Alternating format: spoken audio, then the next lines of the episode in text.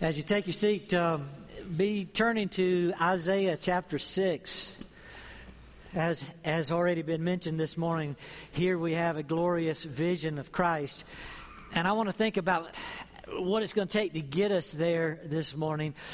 My first vision of Christ probably came through Christmas celebrations, Christmas pageants, um, Sunday school curriculum, and that kind of thing. When I heard people say, Hey, did you see the baby Jesus? Now, when you're encouraged by your parents or anybody to to see the baby Jesus in the manger, you immediately begin to get a vision of God, right or wrong. And the more I've thought about that, I said, you know, it's not really the vision we have in Scripture. Even during the incarnation, during the time of Christ's birth, the vision wasn't people coming and saying, hey, did you see the little baby Jesus? But the vision that's in those passages are glory to God in the highest. The angels come and present Christ glorious. When the wise men show up, they say, Let's bow down and worship. They obviously saw something much greater than we create and invent through our manger scenes and curricula. Uh, and I want us to get to a more biblical vision like that. So as I've thought about that, where where where can we perhaps capture a more glorious vision of Christ. And Isaiah 6 is one of those places because Isaiah um, certainly gets it. He gets a vision, you know, it, it's one of those glory visions, it's one of those knock you off your feet visions that, that Isaiah gets of God here in this passage. So let's just jump right into it and uh, begin to look at it. I'll, I'll read it in sections. Let me read the first four verses of Isaiah 6. In the year of King Uzziah's death, I saw the Lord. So there's his vision. Sitting on a throne, lofty and exalted, with the train of his robe filling the temple. Seraphim stood above him, each having six wings. With two he covered his face, with two he covered his feet, and with two he flew. And one called out to another and said, Holy, holy, holy is the Lord of hosts. The whole earth is full of his glory. And the foundations of the thresholds trembled at the voice of him who called out, while the temple was filling with smoke. Let's stop right there and just think about that much of it. I like the verse that uh, Jonathan shared with us just a minute ago, Psalm 96, where it says, Worship the Lord in the splendor of his holiness, or worship the Lord in holy attire. Let the whole earth tremble. Let the whole earth tremble. And you, you see that in this passage. When we get the right vision of God, there should be trembling in the earth, trembling in our hearts, trembling in our lives. Let me start looking at it verse by verse. It says, um, verse 1 In the year King Uzziah's death. Now, think about that for just a moment. Uzziah is a king, and he's been on the throne for 52 years. So he started at age 60, I mean 16, he's 68, and he dies. That's a long time to be on the throne, to, to be the king. And Isaiah says he comes into the temple that year Uzziah died. And I imagine as, he, as he's thinking through that, that, you know, is his entire lifetime, whenever he's come into this place, there's been a king on the throne. And it's been the same king for as long as anybody can remember. Think, think about that. It's hard from our perspective because we don't have a king over America. We've got presidents. And it's a little difficult for us because we, we give very limited terms to our presidents. Uh, in my lifetime, I came into this world when uh, Eisenhower was president. See some of you out there, you can go back further than that to Truman, Roosevelt, perhaps. All right, but just think about from for me, when I came into this world, I remembered Eisenhower on the throne of America. And then after him, John F. Kennedy. And John F. Kennedy got shot. We wondered what was going to happen to the throne. His VP takes over, Lyndon B. Johnson. And then after Johnson, y'all help me with this. After Johnson came uh, Nixon, right? And Nixon got into trouble. And we had the whole Watergate scandal, and he gets impeached, and his VP takes over, Gerald Ford. And so we've, so we've had five, and I've seen one shot, and I've seen one impeached, and yet it still seems to work out, and we go on. And then comes, um, so is it Carter next? And then Nixon. I already did Nixon, didn't I? Reagan. Okay. So we had Carter, we had Reagan, and then we have Bush, and then we have Clinton, and then we have another Bush, and then we have Obama, and then we have Trump. So I've seen 12 of these guys come and go. And it's okay when they come and go. Imagine just one of them. Imagine Trump for 52 years. No, maybe you don't want to imagine that. But imagine any one of them for 52 years. And you can't think of America any other way. This person's in charge. We're clicking along. But after 52 years, he dies. And you're thinking, what's going to happen now? Because we haven't seen ups and I mean, they've never seen ups and downs. They've just seen the one on the throne. And so, as, as Isaiah goes into the temple, he says, It was a year Uzziah died, so that's on his mind. He's thinking, What's going to happen now? And as he goes into the temple, he is literally blown away. Because he says, um, when he gets in there, he says, I saw the Lord sitting on the throne. I knew it wasn't going to be Uzziah because he's dead. It's like, I didn't expect this. And he, he says, and he's lofty. So the throne's already high, but the Lord himself is lofty and he's exalted. And the train of his robe is filling the temple. Now try to imagine what it was like to see the Lord. As you go through the scriptures, you know Exodus 33 says, Anyone who sees the Lord will die. Imagine what it is he's seeing. Imagine somebody like Moses who said, I saw the Lord, and he wanted to see more of the Lord. Mo- Moses is introduced to the Lord, and he says, Take off, God says, Take off your shoes. You're standing on holy ground. He immediately gets this picture of God's holiness. And then he sees God work through the miracles, through um, of getting people out of Egypt. He sees God part the Red Sea. He sees God bring down a cloud when Moses goes into the tabernacle in the daytime, a cloud comes down. When he's there at night, fire comes down. And Moses is the one dwelling in the presence of God, in the cloud and in the fire. And as though that's not enough, at some point, Moses says to God, I want to see your face. And God says, request denied. But I'll tell you what I'll do I'll pass by and I'll let you see my hindquarters. I'll shield you. And when he just passes by, so glorious. Moses' face begins to shine. And as he comes out of the tabernacle, all of the people of Israel says, Cover your face. What happened to you?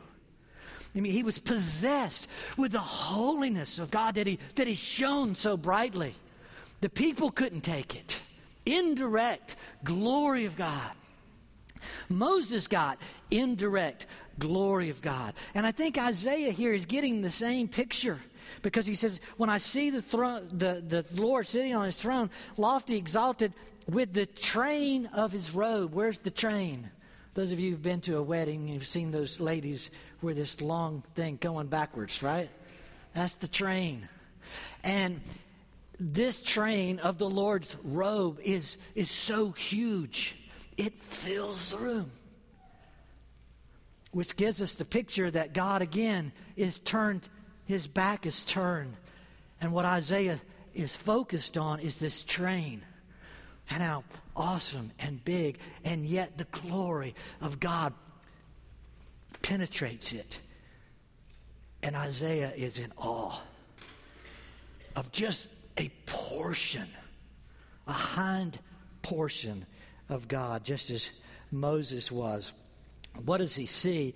You know, as, as you think about seeing God, the way God is described, it, it reminded me of, of, of the Beatitudes, Matthew 5, where it says, Blessed are the pure in heart, for they shall see God. Well, which one of us would get that view? See, none of us. Because who here is pure in heart? Blessed are the pure in heart. Those without sin, they can see God. We aspire to that. We look forward to that view of God. But that view of God doesn't come to us completely here on earth. The, uh, the seraphim saw it. Verse 2 says, The seraphim stood above him, each having six wings. With two he covered his face, with two he covered his feet, and with two he flew. So God's, God's even says these angelic beings can't look upon the glory of God. So he's given them two, eye, two, two wings to cover their eyes. So they have to f- fly blindfolded. They have to cover their feet in the presence of holiness. They have to cover their eyes in the presence of holiness. They have another set of wings by which to move.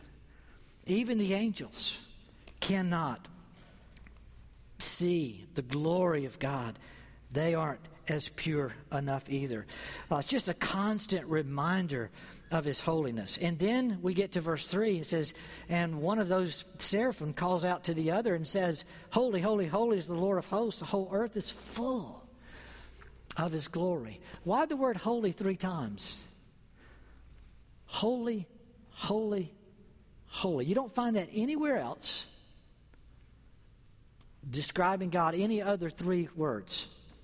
You only find holy, holy, holy. You don't find merciful, merciful, merciful, or love, love, love, or just, just, just. You only find holy, holy, holy. So, why is that? What is God revealing to us here? Uh, again, as we have difficulties with the king analogy, we have sometimes difficulties with the different languages. In English, we don't repeat words, we change to a different case.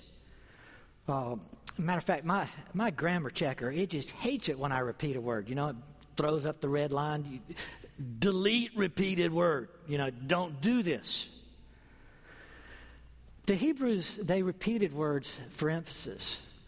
We declare something, the declarative case. We say something is good. Okay. If we want to go to the comparative case, so we go from good, it's declared this is good, to comparative. It's not just good anymore, it's better than something else. So it's good, better, declarative, comparative. And then if it's really good, it goes to the superlative case good, better, superlative, best. That's the way we're taught to communicate. Some of our kids often say, Why can't we just say good, gooder, and goodest? you know? You don't understand. The English language works with different words. The Hebrews didn't have that. They said, no, let's let's just use the same word. So, holy, God is holy, declarative. He's holy, holy. Compared to everyone else, there's no one more holy. Well, he's, he's more than just comparing himself with us, comparing himself with everything. He's holy, holy, holy. He's the holiest. And that's the description we have of God here. And it's not given to God for any other thing because His love is a holy love. His mercy is a holy mercy. His justice is a holy justice. This is His premier characteristic. When we see Him, we will be overwhelmed that He is holy, holy, holy, without sin, without impurities, perfect in every way. That is God. He says, when, when you see that, you tremble. You tremble. The whole earth is filled with His glory, verse 4, and the foundations of the thresholds tremble at the voice of Him who called out while the temple was filling with smoke. Um, the foundations tremble. You know, if you ever come to church and you leave and you get in your car and somebody says, Well, what'd you think? And you say, Boring. Then you didn't come to see Jesus. If you came and all you saw was me, that's a pitiful, sad, boring situation. But if you came and saw Jesus, and when we come to see Jesus, and when we look for Jesus, and we get the right view of Jesus, we tremble. It says the foundations of the thresholds. It's literally the sockets of the thresholds or the sockets of a door. You know, pick any of these doors that swing, they got three hinges on the side. They're, those are the sockets that's holding the door. It says, when holiness enters the room, these doors just begin to, to rattle and shake. Even the wood has enough sense to recognize the holiness of God. And it often penetrates my own heart when I go to church and I'd leave thinking, ah, that wasn't very interesting or that was boring. I think, then I must be as dead as a stump. Because I was in the presence of holiness. God inhabits the presence and the praise of his people. God is in his word. God is in his spirit. God is in his people. God is in his temple. And if we don't get that, we leave the same. I encourage you to see wherever you are, when you come into a corporate worship experience, plead with God, let me see Jesus. I love it as some man came to Philip and said to, to him, said, Sir, we just, we just want to see Jesus. Yes. And that should change everything. Get this holy picture um, that moves us. Well, it goes on. Not only do you begin to see Christ in his glory and his holiness, as soon as you see him, verse 5, Isaiah, then he says, Woe is me, I'm ruined because I'm a man of unclean lips and I live among a people of unclean lips, for my eyes have seen the King, the Lord of hosts. Yeah, if you see him, the wood won't be the only thing trembling. You will be trembling. When you really get a, a vision of God's passion for his own purity and holiness, that he can't even, that have no desire to even look upon sin when, when you see that, you tremble and, and you begin to say, I'm out of place here because I'm a sinner. And I'm in the presence of the only being that is in existence that is holy, holy, holy. We don't compare. And he takes it up a notch to the holiest of holies. When you see that, Maybe that's why we don't pursue the real Christ. We want to see the baby Jesus in a manger because the baby Jesus in a manger we can manage and manipulate. But when we see the true Christ, it causes us a sense of pain. It hurts. As soon as you see Jesus, you see your sin. That's not pretty. You see, you don't measure up. You don't even come close. It's never been said of me, holy, holy, holy, nor will it be. my holiness is only found in Christ. And so as soon as we see him, we, we recognize that, that, and it causes a certain degree of pain. And that's what Isaiah says. He says, I'm ruined. I, am wiped out. I'm undone. Uh, this is painful. And he says, I, I, I got unclean lips, and I live among a people of unclean lips. Why does he use the lips? I, out of the heart flow the issues of life. They come out, those issues come out of our lips. The Apostle James says that the lips are a world of evil. James 3. And perhaps Isaiah is using it here as an expression of where our sinfulness is most seen. It's seen on our lips. We express our hearts, and it, that expression is just profane reminds me of uh, whenever you're at a hotel and they've got uh, a swimming pool, you go out and check out the swimming pool. Usually there's a there's a sign still today of pool rules, right? And besides just you know no running and all that kind of stuff, no glass bottles, like, you usually will see in that list of rules no profanity. Boy, we need that a lot of places no profanity. But I've often thought when I see that pool rule, no profanity, and I appreciate no profanity in public places. But I say, you know, if I take that sign seriously, I got to leave right now. I haven't expressed anything yet. But profane is that which is not sanctified. It's that which is not sinful. It's not corrupt. And I'm ruined. I'm a sinner. I am a profane individual. And it, it gets expressed at times through my lips. And Isaiah realized that. And he's in the presence of holiness.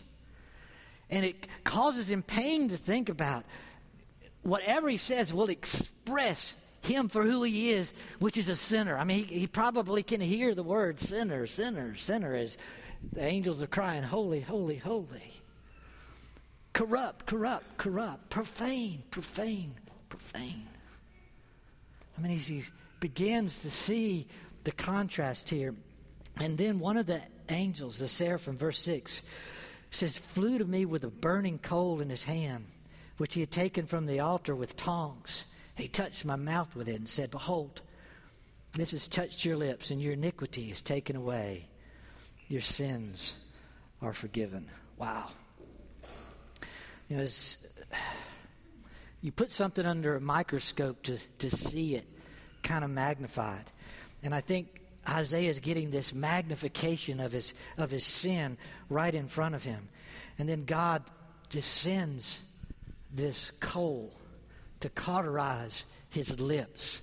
Perhaps he can smell the burning flesh as he thinks about what is, what is happening, the angel declares sin killed, burnt up, destroyed, and you're forgiven. Calvin says perhaps he's Isaiah seeing all of this in a vision. It doesn't matter whether it's a vision or whether it was real coal and real burning flesh. The symbolism is, is very plain that the cleansing from sin is a divine act. That God, who sent the seraphim in, the angels in, says, Here, take this coal. The coal was too hot for the angel to pick up. He has to use tongs. He goes and he sears the very place Isaiah says his sin is expressed. And then he gets the glorious news sin forgiven. A divine act. Jesus comes to cleanse Isaiah. Um, 1 Timothy 1.15, it's a trustworthy statement deserving full acceptance that Jesus Christ came into the world to save sinners. Christ knows who he's coming to.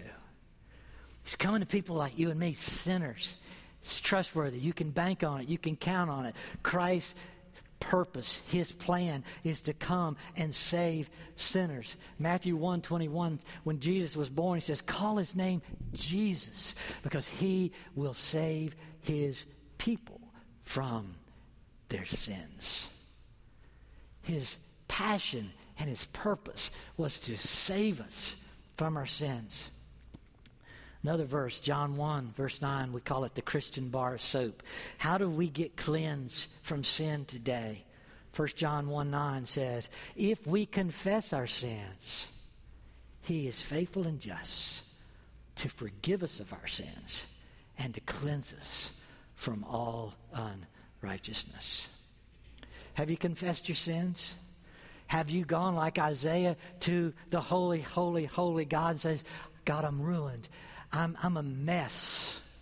I am sinful, sinful, sinful. I agree with you. I am not holy, holy, holy. Only you are holy. And I'm a sinner. What can you do? God says, I can cleanse you. I am faithful and just to forgive you and to cleanse you from all your sin. Let me send Christ. It's a trustworthy statement. He came to forgive us of our sins. So that's what's taking place here. And then, as soon as that happens, the forgiveness comes. Verse 8 says, Then I heard a voice of the Lord saying, Whom shall I send, and who will go for us? And then I said, Here am I, send me. I love that. As soon as Isaiah gets cleansed from sin, he hears a, a dialogue in the Godhead. The Father, the Son, and the Holy Spirit are discussing who, who, who will go and be a prophet, a preacher, a reconciler for me. And Isaiah gets a very important principle, and that is every time a sinner gets the Savior, the Savior gets a servant. Isaiah was the sinner.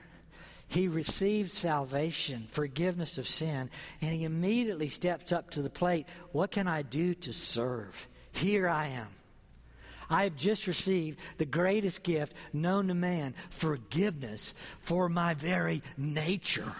Who I am, expressed. It's sin, sin, sin. And I have been cleansed of that. How can I thank you? Here I am. If you need anything, here I am. Send me. God says, okay. Verse 9, he said, Go and tell the people, keep on listening, do not perceive. Keep on looking, but do not understand.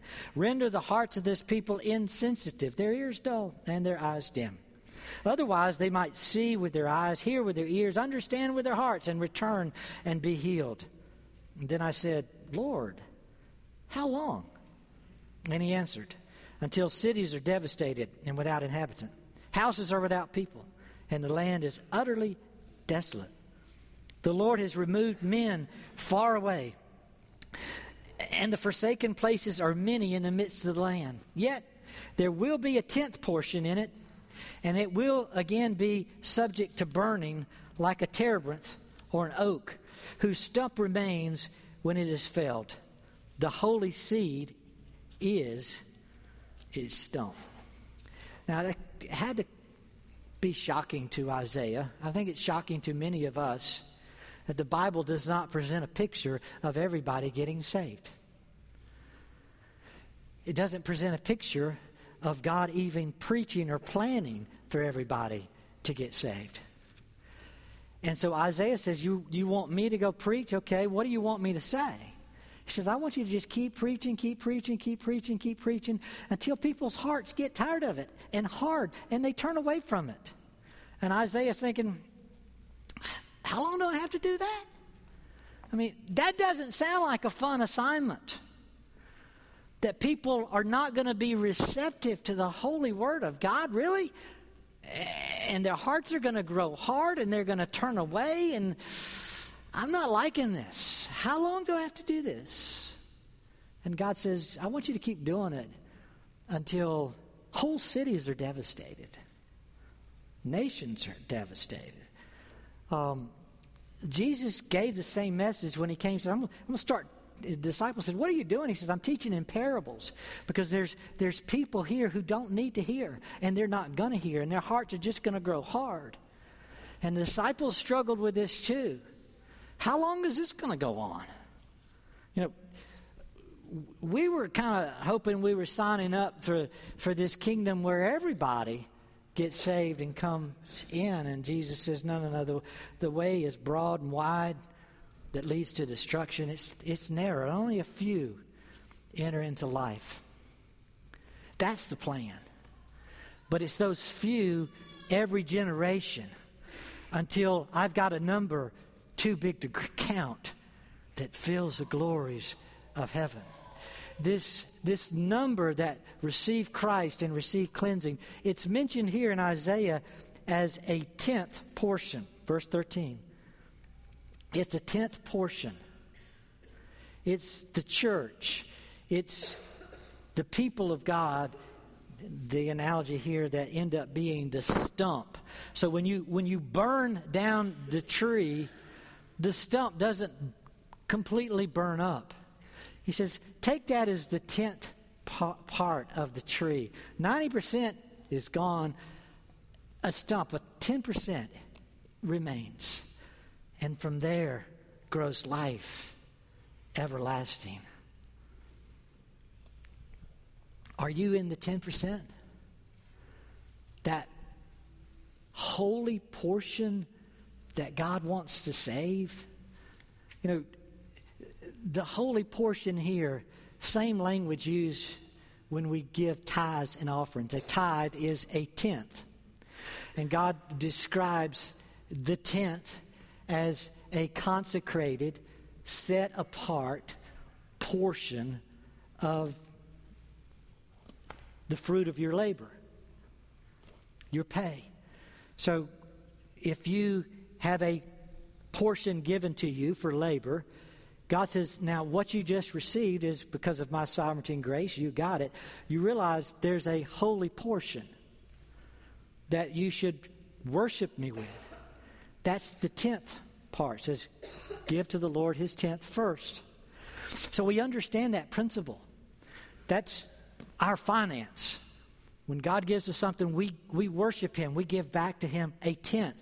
Well, God says, I don't just have a a, a holy portion of money that you've earned.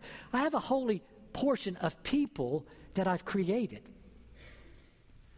And of all the people I've created, there's this tenth portion, a holy portion.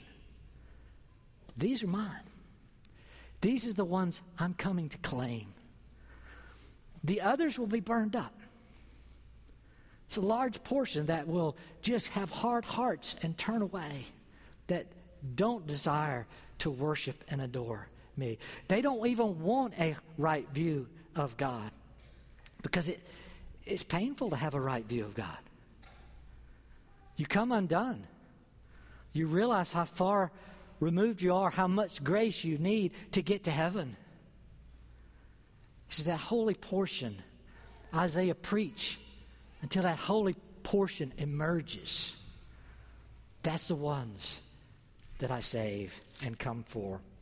Well, as you think through all of this, I mean, this is this is the nature of our God.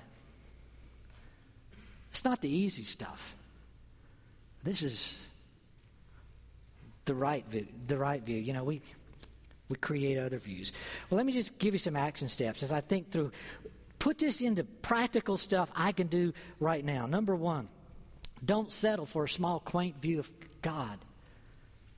Crown him the Lord of Lords. Crown him with thrones. Crown him with glory and honor.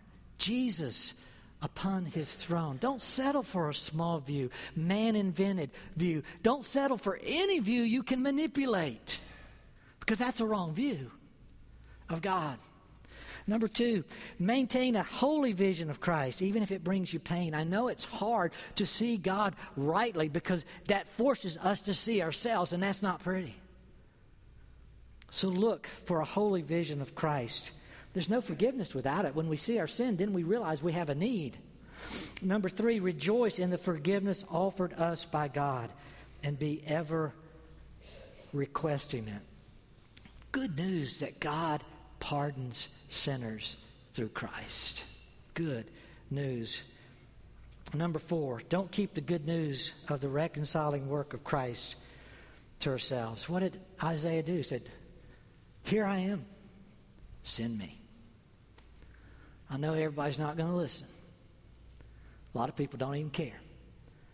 They're going to be hard, they're going to turn away. But if you're my Savior, I'm your servant, I'm your man. Here am I. Send me. We must see that responsibility we have to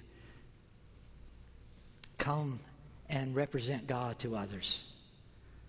We need a holy vision of God. We need His pardon and forgiveness. We must come and confess our sins that we might be cleansed from our sin. We need to be His reconcilers.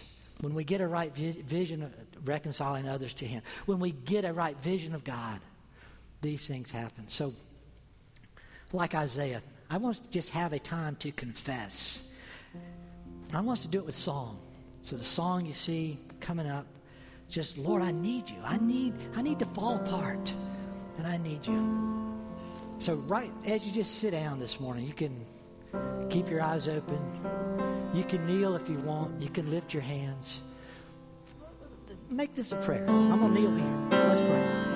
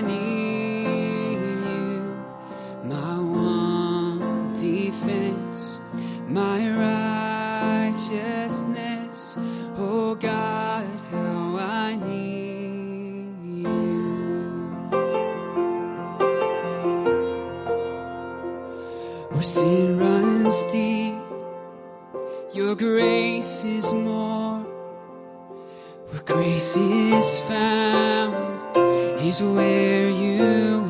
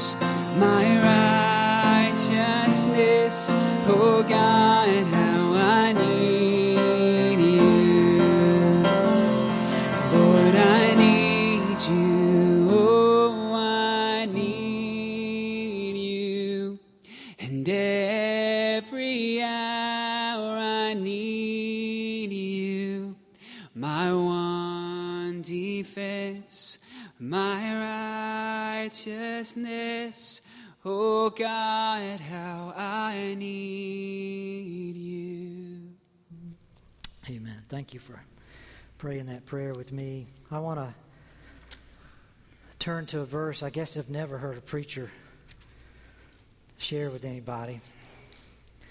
But uh, If you're Bible readers, you've come across it, so secret's out. But here it is Proverbs 31, verse 6 and 7. Give strong drink to him who is perishing, and wine to him whose life is bitter. Let him drink and forget his poverty and remember his troubles no more. God is letting us see there in Proverbs 31. He says, The strong drink, the wine, it's a gift I've given to you to help you deal with poverty and troubles and struggles. When you're perishing, it'll make life a little easier. But that's not the remedy for perishing. That just helps. The only cure for perishing is that we drink the blood of Christ. There's no forgiveness of sins without the shedding of the blood of Christ. You may say, I need help. I'm troubled. I need to cope. I want to take you to a different level. No, we need salvation. Have you drunk of Christ? When we take this meal, this is our way of symbolically saying, I take the blood of Christ. I take the body of Christ. Unless I have Christ, I will perish. I'm undone. And I'm tired of coping mechanisms. I need to be spared death and ruin. This morning, as we take of the Lord's Supper, let it be a time to say, God, I still need you. I need to eat of Christ and drink of Christ, or I'm undone and, and perish. Let it be a time where you continue to worship. If um, it's not your heart, that's not your desire, you're one of those perhaps that are being hardened. It's like, oh, it's the last time I want to hear this. That hurts us because we don't want to see anyone perish. But we don't want you to play with God either. Find out where you are. Examine yourself and see if you're in the faith. Examine yourself. See if you've taken Christ. Do you know Him as your Lord and Savior? That you might be spared from His wrath and might enjoy His holiness. I'll pray as the elders, deacons come forward and you examine yourself to see if you're ready to take this meal this morning. Lord, as we unveil the bread and the wine, May it not just be something that helps us cope this morning, but may it be that which lets us again reflect on life and life in Christ alone. Cleanse us from all our sins. Let us not play with the Lord's Supper. Let us come and say, I need you. I need your flesh and blood to hang on the cross in my place. And I need to receive you as my Lord and Savior. I do, O oh Lord. I express it now that I need to be nourished and maintained by you and you alone, that I might not perish. I trust and I believe in Christ. For those here, Lord, that still don't get that, help them to see the bread and the wine pass by and perhaps let them see holy, holy, holy in your temple. For we ask in Jesus' name, amen.